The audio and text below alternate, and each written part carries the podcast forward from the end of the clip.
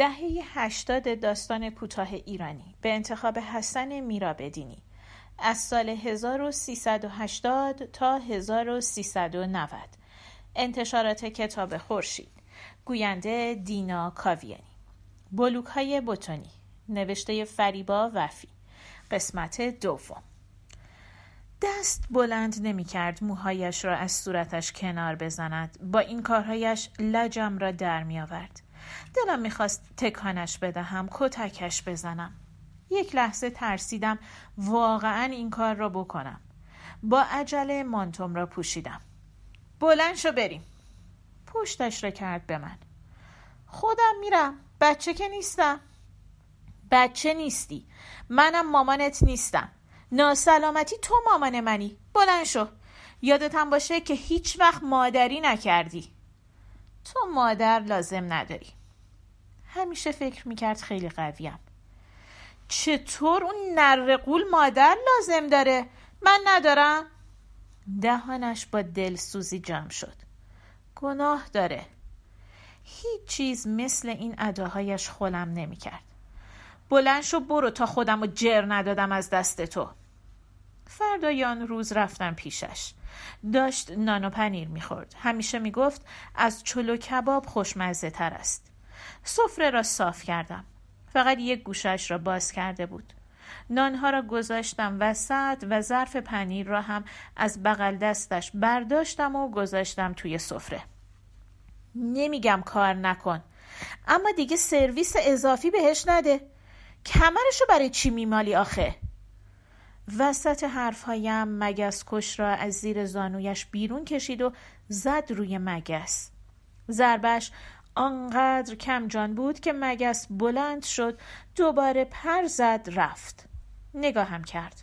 منتظر که حرفم تمام شود. اگه یکم کشک بخری بادمجون آماده است.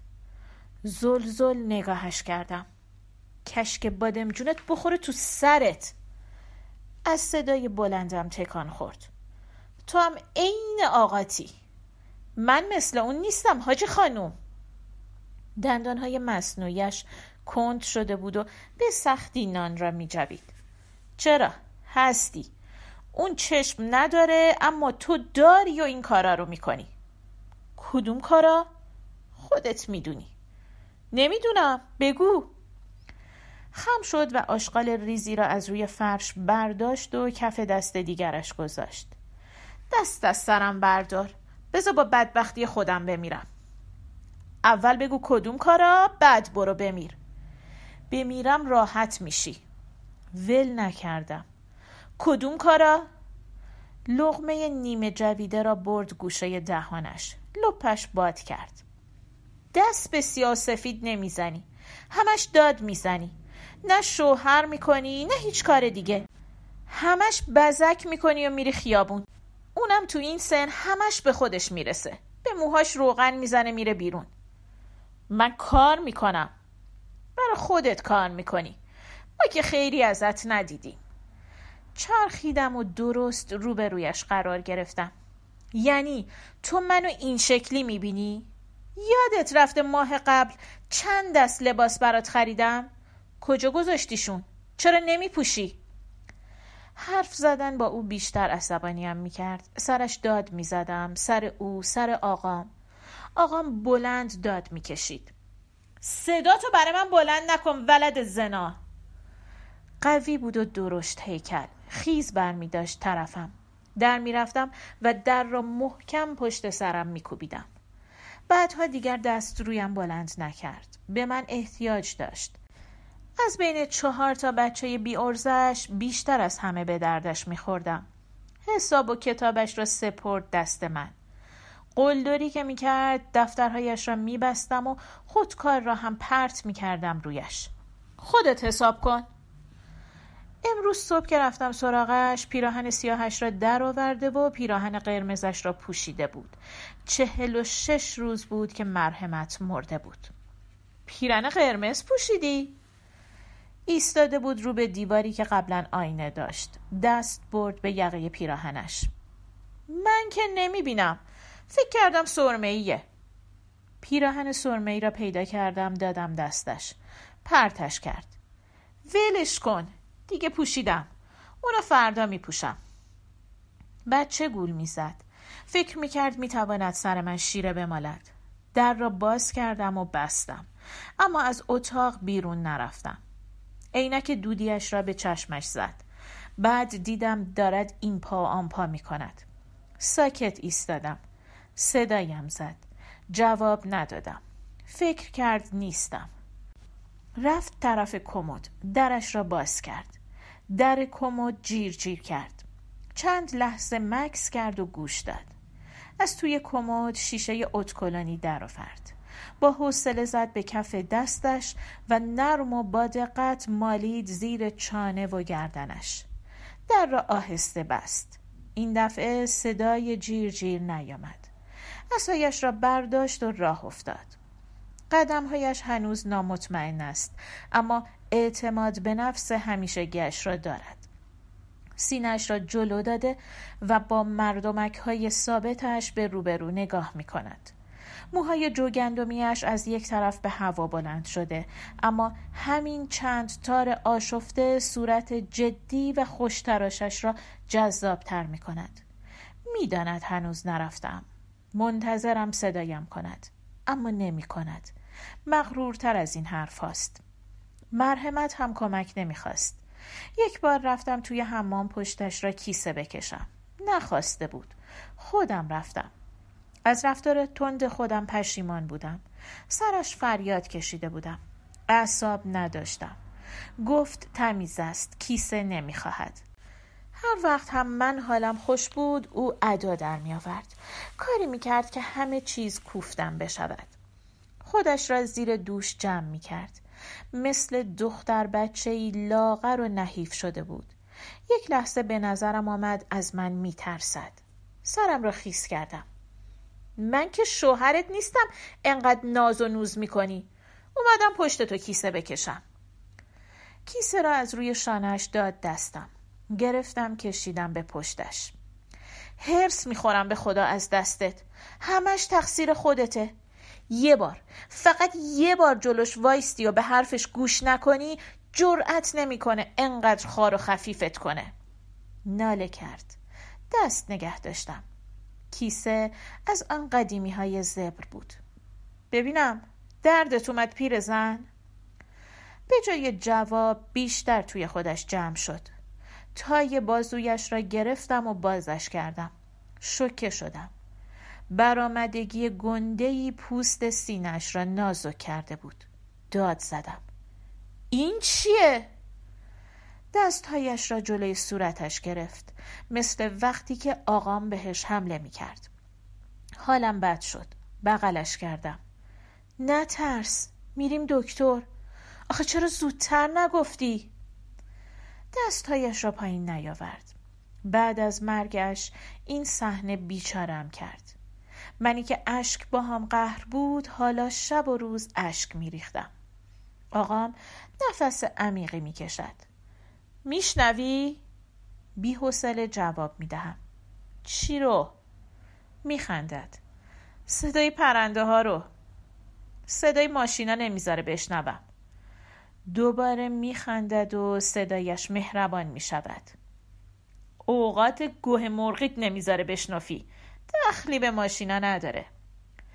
می ایستد و هوا را با نفس عمیقی به سینه می کشد به به چه عطری دارن این گلا چه رنگیان دوباره راه می افتد. فکر می کنم لابد از مرحمت هم اینها را می پرسید گل نیست. چند تا علفن که این وسط در اومدن. آه بلندی می کشد مرحمت یکی یکی همه رو می گفت بعضی وقتا زیادی می‌گفت. بهش می‌گفتم بس کن زن. فقط می‌خواستم رنگشو بگی. به تخم و پیازش چی کار دارم؟ ولی تو مثل اون نیستی. چیزی نمیگی. گلا رو برات تشریح کنم. سر ذوق میآید.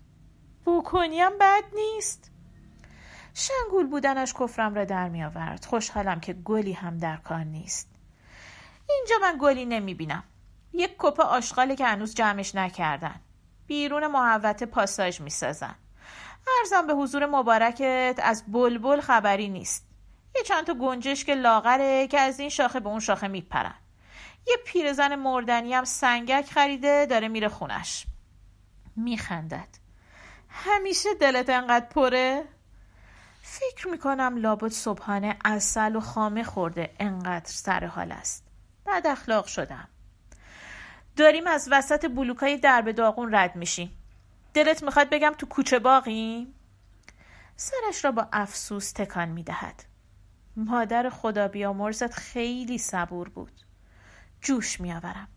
صبور بود یا بیهس فکر کنم اونقدر بیهس بود که اصلا نمی‌فهمید چه بلایی سرش میاد. آقا می ایستد و یک دفعه صدایش را بلند می کند چرا چرت و پرت میگی؟ برو دوا بخور اعصابت خرابه. من هم صدایم را بلند می کنم بخورم که بشم مثل مرحمت؟ یک کیسه بکس که تو مشت بزنی بهش؟ سر جایم می ایستم و فریاد می زنم من مرحمت نیستم. چند بار بهت بگم که من مرحمت نیستم. من مرحمت نیستم که هر بلایی خواستی سرم بیاری.